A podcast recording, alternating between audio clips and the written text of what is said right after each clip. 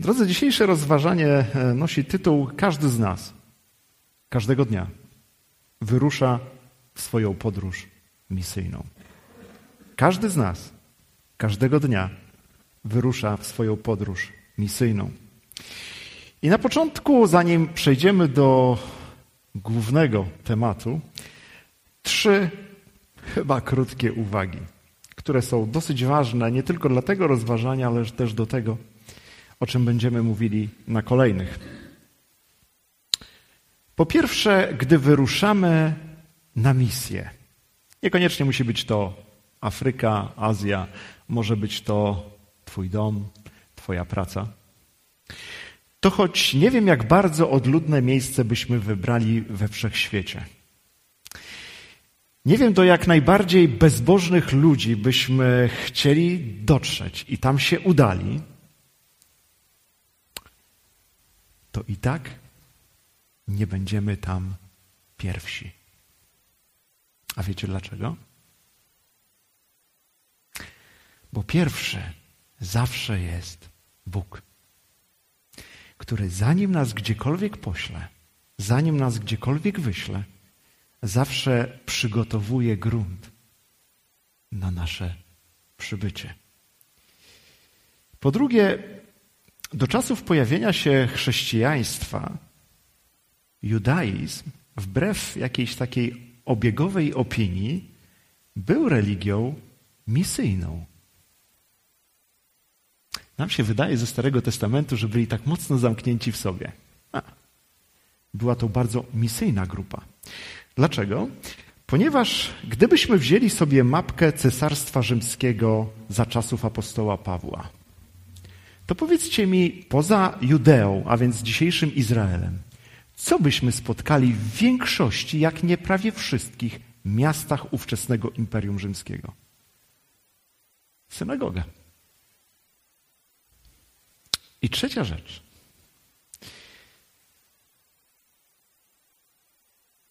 Poza obrębem Judei, a więc dzisiejszego Izraela, w każdej innej synagodze czytano Stary Testament w języku greckim.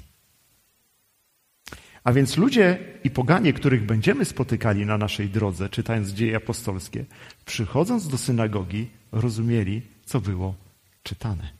Ponieważ grecki język w tamtych czasach był jak dzisiaj angielski. I to też świadczy o misyjności właśnie judaizmu. Tyle tytułem jakby takiego krótkiego wstępu.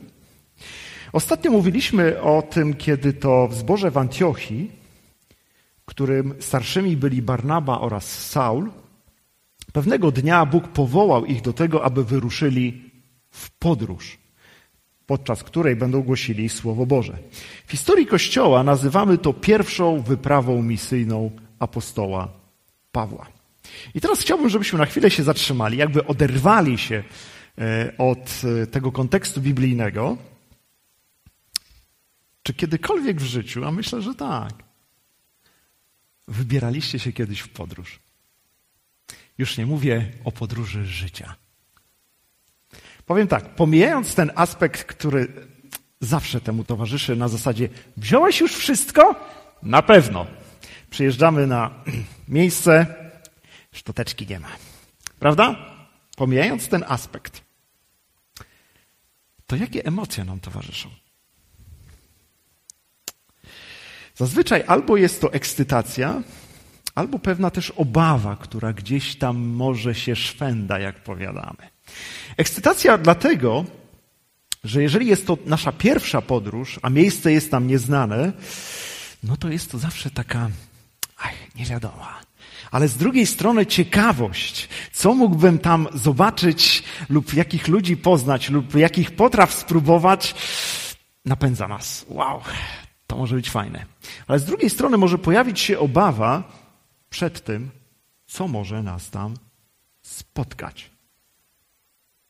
I teraz, drodzy, kiedy przypomnimy sobie, jakim człowiekiem był Saul, zanim poznał Pana Jezusa, i w jaki sposób traktował chrześcijan, No nie było to miłe spotkanie nigdy dla jednej strony. Mógł się zastanawiać, wow, jak oni teraz przyjmą mnie razem z Barnabą i jak to się skończy. I drodzy, czasami ta ekscytacja, która towarzyszy podróży, oraz ta chęć, która czasami wzbudza się w naszym sercu, aby podążać za Bogiem, aby pójść, aby odpowiedzieć na powołanie, przegrywa jednak z naszymi obawami, z naszym lękiem. Czy dam radę? Czy na pewno to Pan do mnie powiedział? Czy jestem odpowiednią osobą, odpowiednio wyposażoną? I czasami jest tak, że te nasze obawy i lęki urastają do takiego monstrualnego potwora. Prawda? Który może nawet zieje ogniem i po prostu każde słowo, które wypowie, budzi w nas strach i coraz większą obawę. I to potrafi bardzo skutecznie zgasić w nas zapał do służby dla Pana, do wyruszenia w podróż. Ponieważ uwielbiamy te nasze, jak to mawiamy, strefy komfortu i zrobienie tego kroku, choć Bóg powiedział, dasz radę, bo jestem z Tobą, staje się dla nas niemożliwe. Teraz chciałbym, żebyśmy otworzyli Dzieje Apostolskie, rozdział 13 i spojrzeli do wersetów od czwartego i niżej. Czytamy więc, kiedy zostali już powołani, oni więc wysłani przez Ducha Świętego udali się do Seleucji, a stamtąd odpłynęli na Cypr. Po przybyciu do Salaminy głosili Słowo Boże w żydowskich synagogach. Jako pomocnika mieli ze sobą Jana. Tak przeszli całą wyspę. Doszli aż do Pafos, gdzie spotkali pewnego maga, fałszywego proroka, Żyda imieniem Bar Jezus. Przebywał on u prokonsula Sergiusza Pawła, dość rozumnego człowieka, który zaprosił do siebie Barnabę i Saula, gdyż pragnął posłuchać Słowa Bożego. Jednak mag mędrzec, bo tak go też określano, zaczął podważać ich słowa, starając się odwieść prokonsula od wiary. Wtedy Saul, zwany Pawłem, napełniony Duchem Świętym, wpatrzył się w niego i powiedział: Synu diabelski, pogrążony w najgorszym oszustwie i bezwstydzie, nieprzyjacielu wszelkiej sprawiedliwości, czy nie przestaniesz wykrzywiać prostych dróg Pana? Oto ręka Pana spocznie na tobie, oślepniesz i przez pewien czas nie będziesz oglądał słońca. Na te słowa mak ociemniał i błądząc bezradnie dookoła prosił, by go ktoś wziął za rękę i poprowadził. Gdy prokonsul zobaczył, co się stało, uwierzył, zdumiony nauką Pana. Dzisiaj mamy tak, że zanim gdzieś się udamy, no nie wiem już ilu z Was jeszcze korzysta z tak zwanych przewodników, żeby poczytać. Mm, no ja wiem, książki to nie jest taki ten, ale są już w tej chwili biura podróży, które gdzieś tam zamieszczają jakieś informacje, jest internet, więc jakby ta baza informacji na temat miejsca, do którego się udajemy, co warto zwiedzić, na co warto zwrócić uwagę, a na czego unikać, jest dosyć, dosyć duża. Natomiast wyobraźmy sobie naszego Pawła, Barnabę. Co mogli wiedzieć o Cyprze? No tylko to, co zasłyszeli. Nic więcej. Nie mogli wyjąć smartfona. Poczekaj, Barnaba, poczekaj. Tam jest fajna restauracja, mówię ci, wylądujemy, idziemy najpierw zjeść. Nie, nie, nie. Wylądowali i trzeba było się jakoś tam odnaleźć w czasie i przestrzeni. Natomiast naturalną rzeczą, przynajmniej dla nich, było to, że po przybyciu do obcego miejsca, tak jest, każdy Żyd mógł udać się do synagogi, do miejsca, gdzie spotka swoich rodaków, do miejsca, w którym otrzyma pomoc. Więc zobaczcie, jak dużo, dużo wcześniej, ponieważ synagoga pojawiła się podczas niewoli babilońskiej, Bóg przygotował bazę noclegową dla Pawła i Barnaby. Zanim ktokolwiek jeszcze pomyślał o tym, żeby ich gdziekolwiek wysłać. naszym tekście widzimy, że oprócz Barnaby i Saula, który już od tej pory będzie zwany ze swojego greckiego imienia, a więc Paweł, podróżował też z nimi niejaki Jan zwany Markiem, który napisał Ewangelię Marka, a prywatnie, i zdradzę wam sekret, był kuzynem Barnaby. O, taka rodzinna komunikacja tutaj.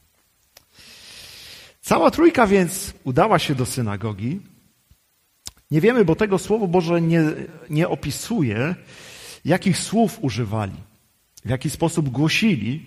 Nie wiemy też, jaki był rezultat głoszenia Ewangelii, bo o tym też nie wspomina Słowo Boże.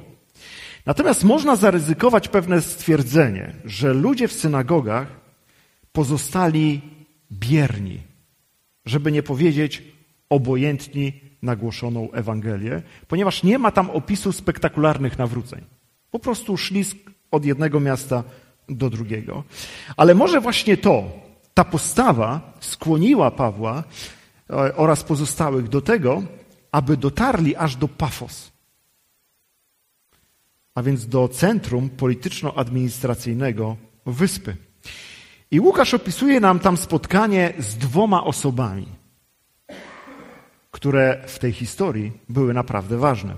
Jedną z tych osób jest niejaki Żyd, mag, fałszywy prorok, niejaki Bar Jezus, który uchodził za mędrca. I drodzy, w tamtych czasach, choć nie tylko, wysoko postawieni e, ludzie lubili otaczać się ludźmi, którzy wiedzieli od nich więcej. To dziwne, prawda? Dzisiaj w pracy wiemy, jeśli wiesz więcej od szefa, spodziewaj się, że dokładnie tak, prawda? Zamiast jakby fajnie, że jesteś, bo dzięki temu ja korzystam, to lepiej, żeby cię nie było. Więc w tamtych czasach gdzieś tam ludzie w głowie mieli trochę może inaczej poukładane niż my teraz. To też dodawało splendoru, bo otaczanie się takimi ludźmi było wow. U ciebie taki człowiek jest? Super. Ale ci ludzie także mogli być dla nich doradcami w takich trudnych i delikatnych sprawach. Jeżeli kiedykolwiek czytaliście Księgę Estery, jest tam chyba najwspanialszy opis tego, jak postrzegano naród izraelski. W trzecim rozdziale i wersecie ósmym niejaki Haman, który zamierzał pozbyć się wszystkich Żydów, powiedział takie oto słowa do króla. Jest jeden lud, rozproszony i oddzielony między innymi ludami we wszystkich prowincjach Twojego królestwa. Jego prawa różnią się od praw wszystkich innych ludów. Nie przestrzegają oni też praw króla. Myślę, że pozostawienie tego ludu w spokoju nie służy królowi. Żydzi mieli dużo przywilejów w całym imperium i taki człowiek, który byłby takim pomostem pomiędzy nimi a władzą, był bardzo przydatny, ponieważ to sprawiało, że był większy spokój, a pieniądze do skarbca płynęły. I kiedy czyta się Słowo Boże, widać, że takich magów czy doradców było dosyć sporo na różnego rodzaju dworach. Na przykład za czasów Mojżesza przy faraonie byli, prawda? Nawet robili sztuczki różnego rodzaju. Także kiedy czyta się e, o czasach króla Nebukadnezara i Daniela, także byli tacy doradcy, magowie, którzy rozwiązywali problemy. Także maga, jak jeżeli pamiętacie, znajdujemy w dziejach apostolskich w ósmym rozdziale w, nie, w mieście Samaria, który, jak jest powiedziane, wprawiał ludzi w zachwyt. Jak widzimy, więc Łukasz nie wymyślił tej historii. Chociaż tak sobie pomyślałem, że patrząc na dwory Europy, hmm, później lepiej było zatrudnić błazna niż doradcę. Prawda? Nasz słynny Stańczyk, który mówił prawdę, choć wyglądał śmiesznie. Ten człowiek, który był przy prokonsulu, miał pozycję, miał wpływ, a dzięki temu miał też utrzymanie. Nie wiemy w jaki sposób Prokonsul dowiedział się o działalności Pawła i Barnaby, ale gdzieś wzbudziło się w jego sercu pragnienie, aby spotkać się z nimi i porozmawiać. Widzimy więc, że zanim gdziekolwiek my dotrzemy, gdziekolwiek my zapukamy, Bóg już był tam przed nami. Dochodzi więc tak naprawdę do starcia może nie tyle światopoglądów, co bardziej chodziło o wpływy. Kto teraz będzie miał wpływ na prokonsula? Bar Jezus miał tak naprawdę bardzo wiele do stracenia, bo gdyby prokonsul się nawrócił, to może straciłby pracę. Niestety, drodzy, tam, gdzie pojawia się Ewangelia, nie tylko powstają problemy, trudności, ale także Ewangelia ma to do siebie, że nie idzie na kompromis z innymi poglądami. Bóg mówi jest tak i koniec. Nie negocjujemy warunków. I to ludzi boli. A więc ten człowiek wiedział, że albo ulegnie, albo podejmie walkę. Dla niego Ewangelia właśnie oznaczała, że prawdopodobnie straci, utraci wpływy, pozycje i pieniądze. A więc jakby ta sfera, że Ewangelia niesie wyzwolenie od grzechów, nowe życie, życie wieczne, nie miało takiego znaczenia jak to, że stracę kasę, wpływ i tak dalej, i tak dalej. I dokładnie w dzisiejszych czasach jest to tak samo, jest taka smutna prawda o tym, że ludzie bardziej cenią sobie to, co jest materialne, to, czego mogą dotknąć tu i teraz, niż to, co niesie ze sobą przesłanie Ewangelii. A czy to prawda? Sytuacja u prokonsula była na tyle trudna i Bar Jezus tak mocno walczył z Pawłem i z Barnabą, że w końcu po słowach apostoła Pawła oślepł. I teraz, drodzy, żeby źle nie zrozumieć tej historii, ja bym nie chciał, żebyście chodzili teraz po mieście i żebyście wszystkich. To nie o to chodzi. Ta historia też do tego nie zachęca. Gdyby ją jakby inaczej na nią popatrzeć. W Ewangelii Marka w 16 rozdziale i wersecie 20 jest powiedziane tak. Oni natomiast odeszli, chodzi o apostołów, którzy dostali to wezwanie, idźcie i głoście Ewangelię, i wszędzie głosili dobrą nowinę, podczas gdy Pan współdziałał z nimi, potwierdzał słowo towarzyszącymi mu znakami. Czyli apostołowie szli, głosili. A Bóg, jeśli uznał, że jest potrzeba, wydarzał się Paweł nie zrobił tego, żeby go ukarać. Nie zrobił tego, żeby się zemścić albo powiedzieć: Patrz, teraz zobaczysz, jaką mam siłę. Wow! Prawda? To nie chodziło o to. Kiedy czyta się ten tekst, widzimy, że Paweł był pod wpływem Ducha Świętego, którym był napełniony. I to sam Bóg zrobił ten znak, bo uznał, że to jest ten moment właściwy. I drodzy, kiedy czyta się ten tekst, okazuje się, że to nie znak, a nauczanie wpłynęło na prokonsula. To nauczanie go zmieniło, a nie znak, który mu towarzyszył. Drodzy, my czasami byśmy chcieli, żeby działy się cuda, znaki, fajerwerki. Ale powiedzmy sobie szczerze, to zawsze była, jest i będzie suwerenna wola naszego Boga. Jeśli będzie chciał, to to zrobi. Jeśli nie będzie chciał, to nie zrobi. Bóg nie jest taki jak my, żeby czynić coś dla samego czynienia. Cuda dla cudów, żeby było śmiesznie i wesoło. Bóg robi to tylko po to, aby uwiarygodnić jeszcze bardziej to, co sam powiedział. Ale ten znak, który się dokonał, był także ważny dla tego maga. Tak jak mówił apostoł Paweł, był oszustem i człowiekiem przewrotnym a więc miał ukryte motywy i szczerze nie postępował ze swoim Panem. I tak bardzo był zaślepiony tym wszystkim, że nie widział prawdy głoszonej przez apostoła Pawła. A jakby tego było mało, często jest tak właśnie, że ludzie, którzy nie znają prawdy, przeciw, jakby działają naprzeciwko niej, ciągną też za sobą innych. Nie? No po co samemu iść po drodze? Weźmy znajomych, kolegów, rodzinę. I on dokładnie ciągnął tego prokonsula razem ze sobą.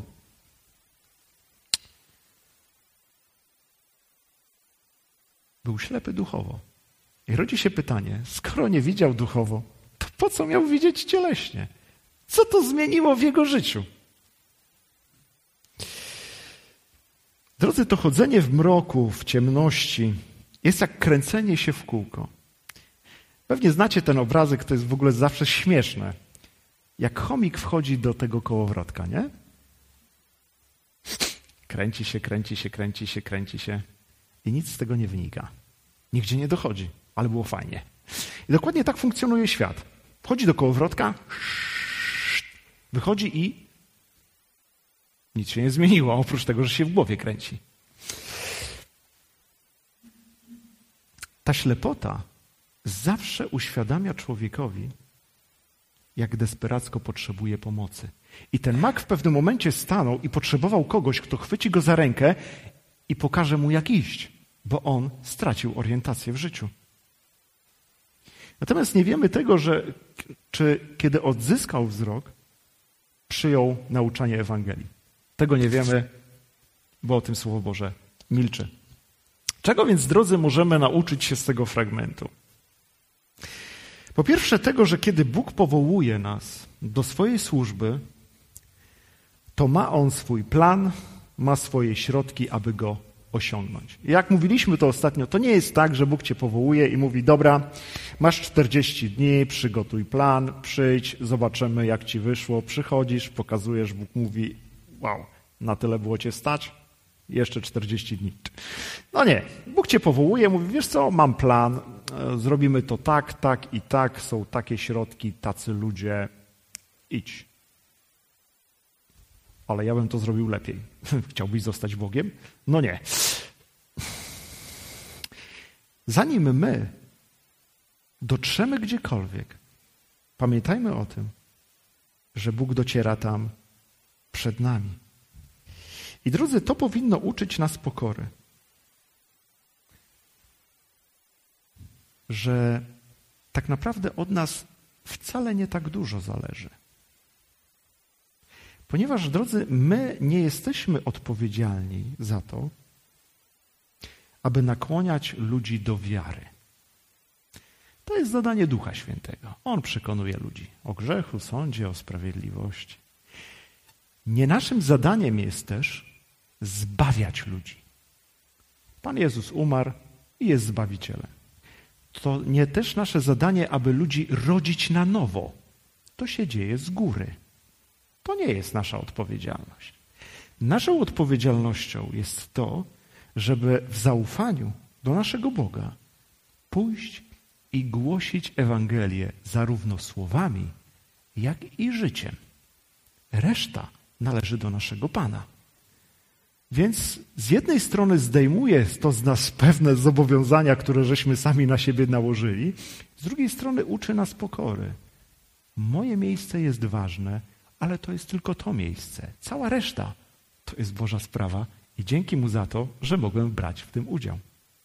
Po drugie, nasza służba, patrząc na to, o czym czytaliśmy na Cyprze, niekoniecznie od razu, w mgnieniu oka, musi przynieść wielkie i spektakularne owoce. Prawda? Pan cię powołał następnego dnia. Wow. Dwa tysiące ludzi się nawróciło. Jesteś najlepszy. No nie. Patrząc na apostoła Pawła i Barnabę, widać, że efektu nie było do momentu, kiedy nie poszli do prokonsula. Nic się tak naprawdę nie stało. I może pamiętacie słowa Pana Jezusa z Ewangelii Mateusza z 13 rozdziału, kiedy od wersetu 31 czytamy, kiedy powiedział im też taką przypowieść. Królestwo niebios przypomina ziarenko gorczycy – Wziął je pewien człowiek i zasiał na swojej roli. Należy ono wprawdzie do najmniejszych nasion, lecz kiedy wyrośnie, przewyższa warzywa, jakie prawie jak drzewa, a w jej gałęziach potrafią uwić sobie gniazda ptaki. Czasami trzeba poczekać. A może będzie tak, jak pisał apostoł Paweł, ja tylko siałem. Zbierał ktoś inny, ale kto był odpowiedzialny za wszystko? Tylko i wyłącznie nasz Bóg. Ale kiedy początki nie są spektakularne, albo nawet wszystko idzie w odwrotnym kierunku, może się pojawić takie zniechęcenie w naszym sercu, czy na pewno odczytaliśmy właściwie Bożą wolę, czy rzeczywiście to, co robimy, ma sens. A jeszcze patrząc na to, w jaki sposób ludzie przyjmują lub bardziej odrzucają Ewangelię, można upaść na duchu. Można się zniechęcić. I może to było doświadczeniem Pawła i Barnaby na samym początku pobycie, pobytu na Cyprze. Czego wy nie rozumiecie? Idą do następnej synagogi i też się nic nie dzieje. Ale znając historie biblijne, warto wytrwać. Ponieważ pewnego dnia każdy z nas może spotkać swojego prokonsula. Człowieka, który odpowie na Ewangelię. Po trzecie, patrząc na tą historię, warto w służbie nie być samemu, ale w grupie. Bóg wysłał Pawła Barnabę, a ci wzięli ze sobą jeszcze Jana Marka. Drodzy, potrzebujemy siebie nawzajem. Z jednej strony, żeby dzielić ze sobą te smutki, problemy, troski, ale też, żeby dzielić ze sobą radości. Te momenty, kiedy Pan dał coś więcej, i wtedy ta radość w nas jest coraz, coraz większa. Po czwarte, Ewangelia, choć będzie przynosiła wspaniałe owoce w postaci nowonarodzonych ludzi, będzie też budziła sprzeciw. I to też trzeba jakby pamiętać o tym. Ponieważ ludzie będą z jednej strony bali się zmiany dotychczasowego życia. Nieważne, że jest do hmm, ale to jedyne, które znam. Tak ludzie myślą. Może być też tak, że ktoś będzie bał się, że utraci na przykład władzę albo wpływy przez to, że stanie się chrześcijaninem. Może będą też ludzie, którzy będą obawiali się, i to jest chyba najczęstszy jakby nasz problem, co powiedzą znajomi, co powie rodzina, prawda? Jeszcze inni może będą obawiali się tego, że będą musieli przewartościować całe swoje życie i je zmienić. Coś zostawić po to, żeby rozpocząć coś zupełnie nowego. To budzi strach. A więc bądźmy na to przygotowani, choć niech nie zniechęca nas to. Bóg zna nasze drogi. I drodzy, ostatnia rzecz. Hmm, może być tak, że nigdy nie wyjedziemy na misję do Afryki. Czy do Azji, czy do Ameryki Północnej, czy Południowej, nie wiem jakie macie marzenia. Ale czy to oznacza, że nie możesz zostać misjonarzem? Drodzy, tam gdzie mieszkamy, tam gdzie pracujemy, tam gdzie chodzimy do szkoły, tam gdzie spotykamy się z naszymi znajomymi, to jest nasze pole misyjne, do którego powołał nas Bóg, abyśmy głosili dobrą nowinę. I powiem tak, może okazać się, że choć wyobrażałeś sobie, że na przykład w Afryce to są ciężkie warunki, bo oni tam tą infrastrukturę mają słabo, lwy biegają po ulicach, coś mnie jeszcze zeżre, to powiem tak. Może okazać się, że to, gdzie jesteś, gdzie żyjesz i gdzie mieszkasz, będzie większym wyzwaniem niż ten biedny lew w Afryce, który cię zobaczy. Wow, dobra, widziałem tłuszczych. Pan Jezus powiedział takie słowa, Nigdy prorok nie spotka się z lekceważeniem, jak tylko w ojczystych stronach, w gronie swoich krewnych i we własnym domu. Jakże trudno głosi się tam, gdzie ludzie nas znają. Dlatego, drodzy, powiem tak. Każdego dnia, gdy otworzymy nasze oczy, wyruszamy w kolejną podróż misyjną naszego życia.